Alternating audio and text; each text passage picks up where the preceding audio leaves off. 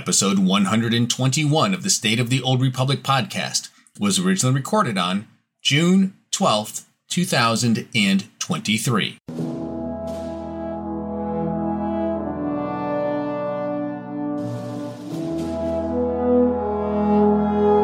It's the State of the Old Republic podcast.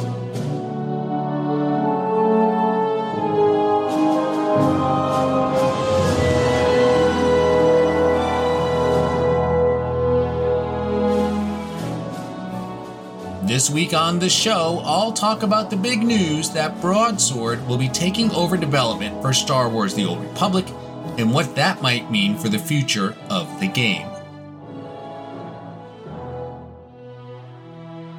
Also this week, Game Update 7.3 is going live. It has a new story, new flashpoint, changes to the economy, and gear currencies, and much, much more.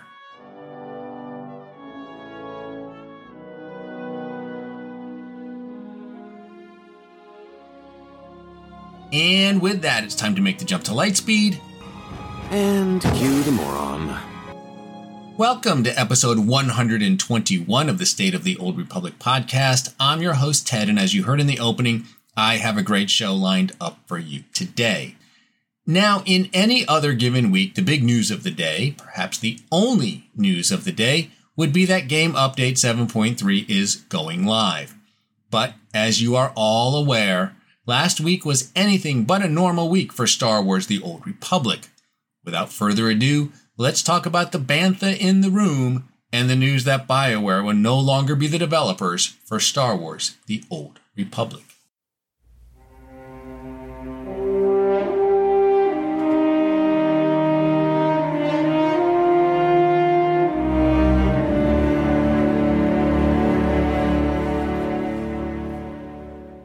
On Tuesday, June 6th, the SWOTOR community was hit with the bombshell news that EA was in talks to hand over the development of Star Wars: The Old Republic to a third-party developer called Broadsword.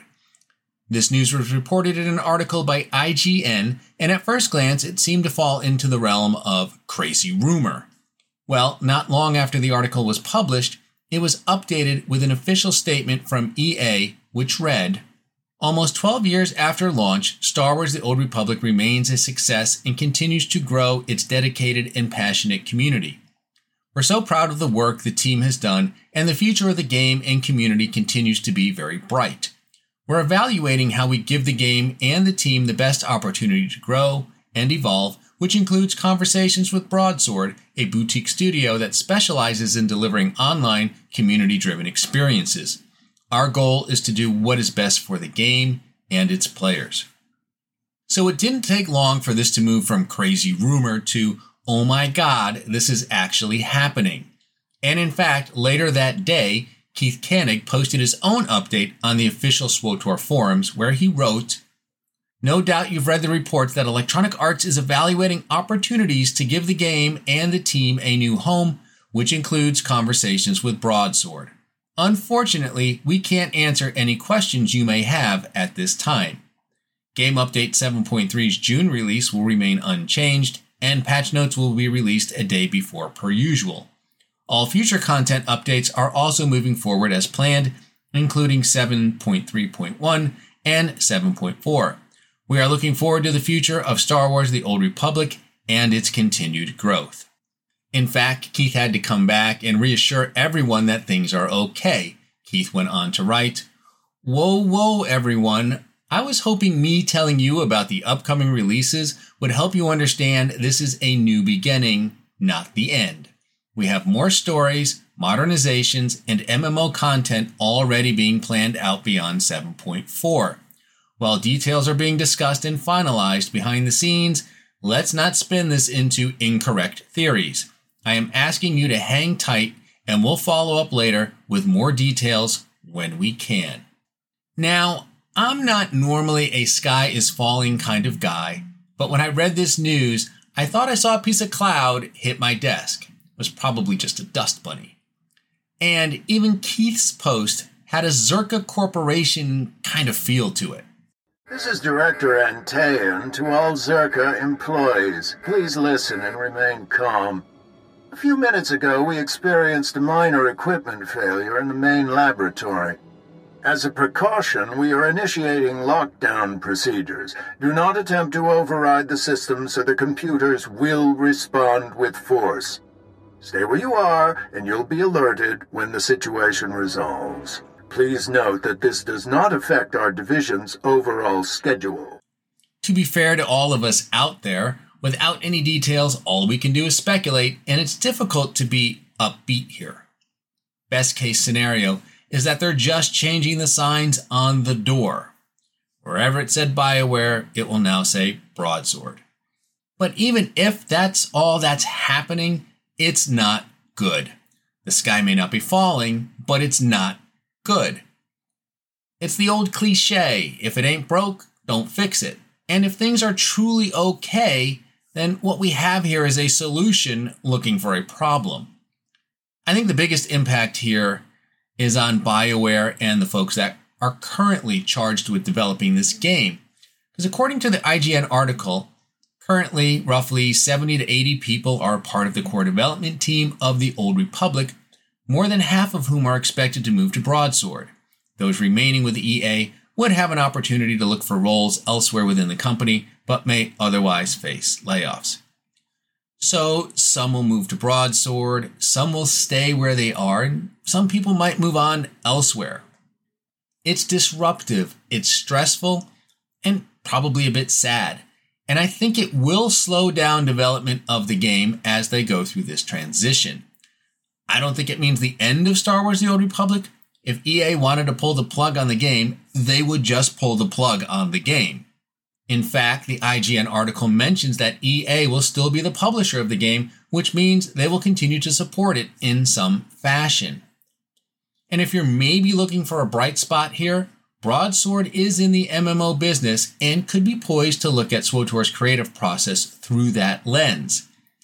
That said, I wouldn't expect to see their influence on the game's creative direction for quite some time. Keith mentioned that the team is moving ahead with Game Updates 7.3.1 and 7.4, and that they're even looking beyond that. I would imagine that the team, even under Broadsword, would get the green light to carry on with their current plans, and that Broadsword might not make their imprint on the game until we're ready for an expansion. Bottom line, I don't think the sky is falling, nor do I know if this will be a smooth and seamless transition. What I do know is the game is poised to go on, and I really need to clean my desk.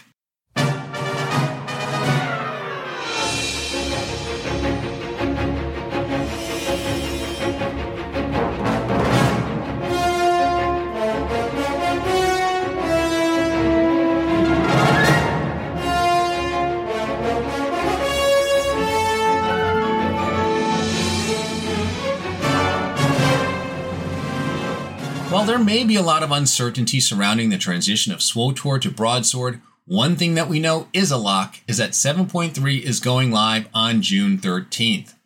The core features of this update are continuation of the story, a new flashpoint called the Shrine of Silence, more changes to the economy, and some things to make the gear progression a little simpler. Let's start with what I'm looking forward to the most, and that's the story, Old Wounds. Every time we learn something about Darth Null, it adds more pieces to the puzzle. But whatever is to come from this, it is you who will choose the fate of us all. You are right to come begging for answers. Minor spoiler alert, if you haven't played any of the Legacy of the Sith story, it's hard to talk about Old Wounds without mentioning some of the things that came before it, which is exactly what I'm going to do. And with that, Old Wounds is circling back to the story that began in Legacy of the Sith. I know I haven't talked about the story in any great detail, but I do like the way they've tied together the Mandalorian story with the main story. That came together in Showdown on Runic, and now it will continue as one larger story with the main focus shifting back to Darth Malgus and Darth Null. We're going to see Darth Rivix and Tal Ider likely together, and I hope we finally learn something about Darth Rivix. He's been shrouded in mystery for far too long now. I honestly don't think we'll get that payoff in this chapter, but it is long overdue. Another character that will fit prominently into the story is Sana'rae, and in fact will be headed back to Voss. And Voss will become a small daily area, not as big as Runic, but with side missions, its own bit of story, and some things to do there. The story will also be told through standard missions, similar to what we saw in Game Update 7.2. There is a new flashpoint, but it is not tied to the story. In this flashpoint, players will team up with one Voss commando to rescue two mystics who disappeared in the perilous ruins of a place called the Shrine of Silence, and you can just run it without any prerequisites, because according to BioWare, Shrine of Silence marks a shift in our philosophy around how and where we deliver Crypt Path storylines and our intent for flashpoints, to be a place for engaging, repeatable content. Shrine of Silence has narrative relevance to Voss and the events happening around 7.3. However, it is not directly a part of the Crypt Path like you have seen in our flashpoints in the last few years. For that reason, there is no solo story version of Shrine of Silence. The only cutscenes for the flashpoint is a single wrapper mission, which is a KOTOR-style scene that you can get before you go into the flashpoint. Now, I do want to point out that there will be a solo mode for the flashpoint. They refer to it as story mode. When it comes to flashpoints, the game has four modes. Solo story, which is a version tied to the story. And then there's story, which is this easy difficulty that you do solo. And then we have our veteran and master modes. Now, 7.3 will also introduce some more changes to the economy. There are three major changes happening. First, transferring credits between players through mail or direct trade is subject to a fee of 8% of the credits being transferred, paid by the sender. The transfer of some high-value items through mail or direct trade is subject to a credit fee based on its value, paid by the sender. These fees don't apply when sending to characters on the same account. And they've removed the tax evasion guild perk from the guild perk rotation. Now, it's important to note that these changes are part of an ongoing set of changes. When these changes were announced for the 7.3 public test server, BioWare stated, "These changes are largely motivated around reducing GTN tax avoidance and adjusting credit inflow from item sales. However, we've got a suite of changes that rely on these coming in our next phase, which I'm going to reveal a little bit earlier, as there will be further adjustments to these numbers as a result." These changes are largely motivated around reducing GTN tax avoidance and adjusting credit inflow from item sales. However, we've got a suite of changes that rely on these coming in our next phase.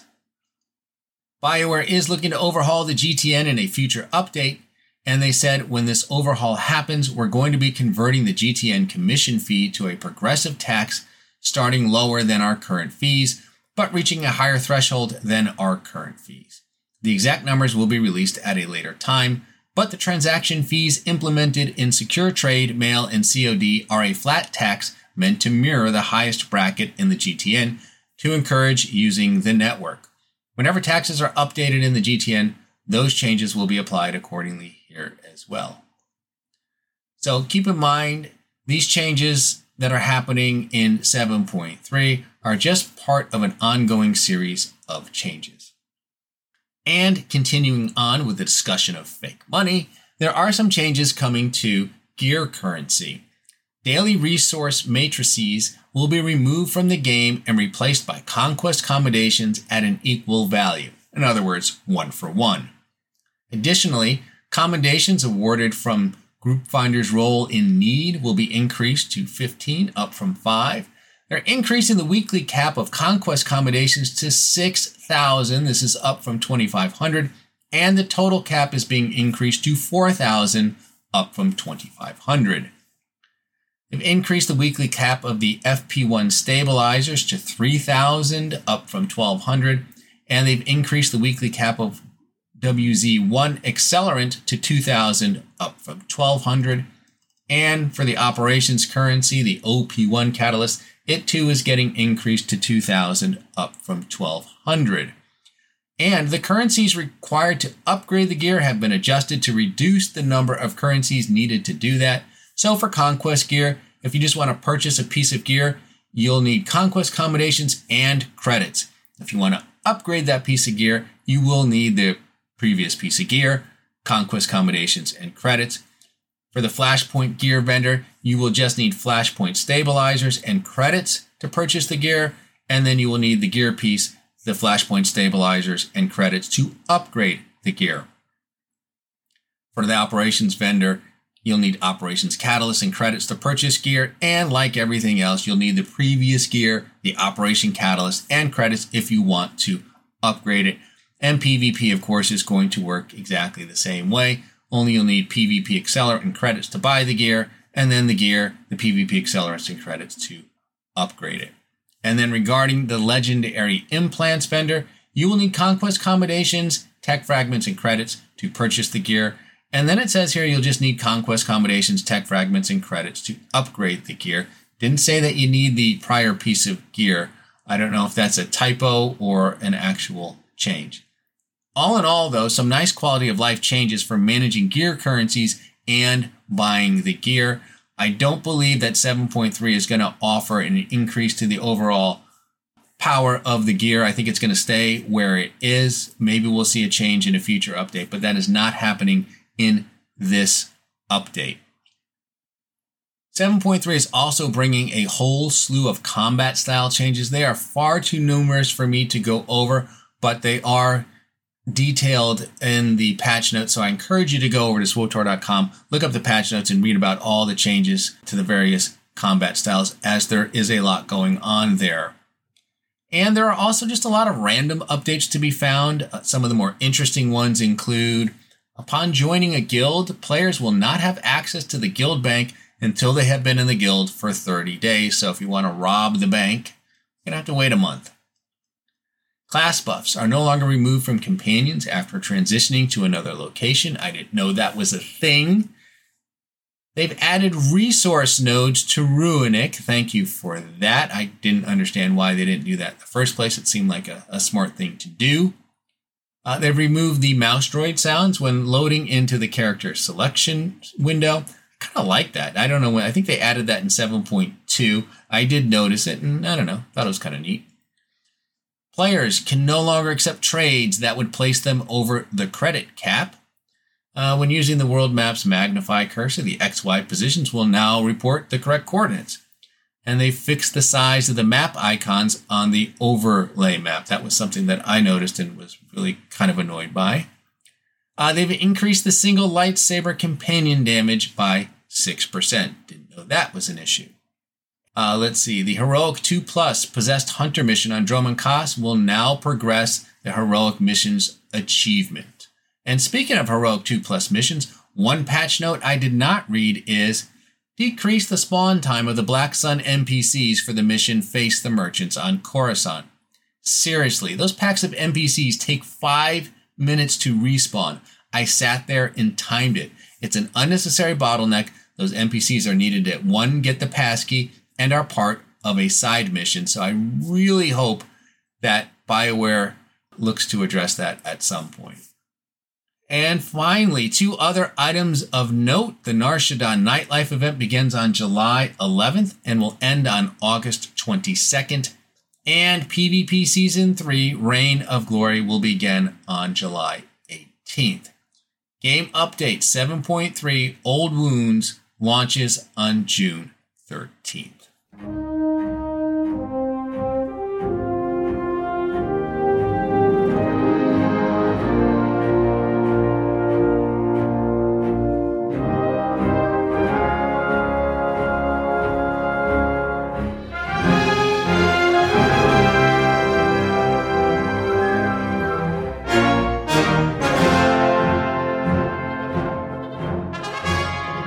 Well, I don't have anything else for today. Not that I don't have more that I want to talk about, but I'm getting ready to leave the country for almost 2 weeks. It'll practically be July before I can really sink my teeth into Game Update 7.3.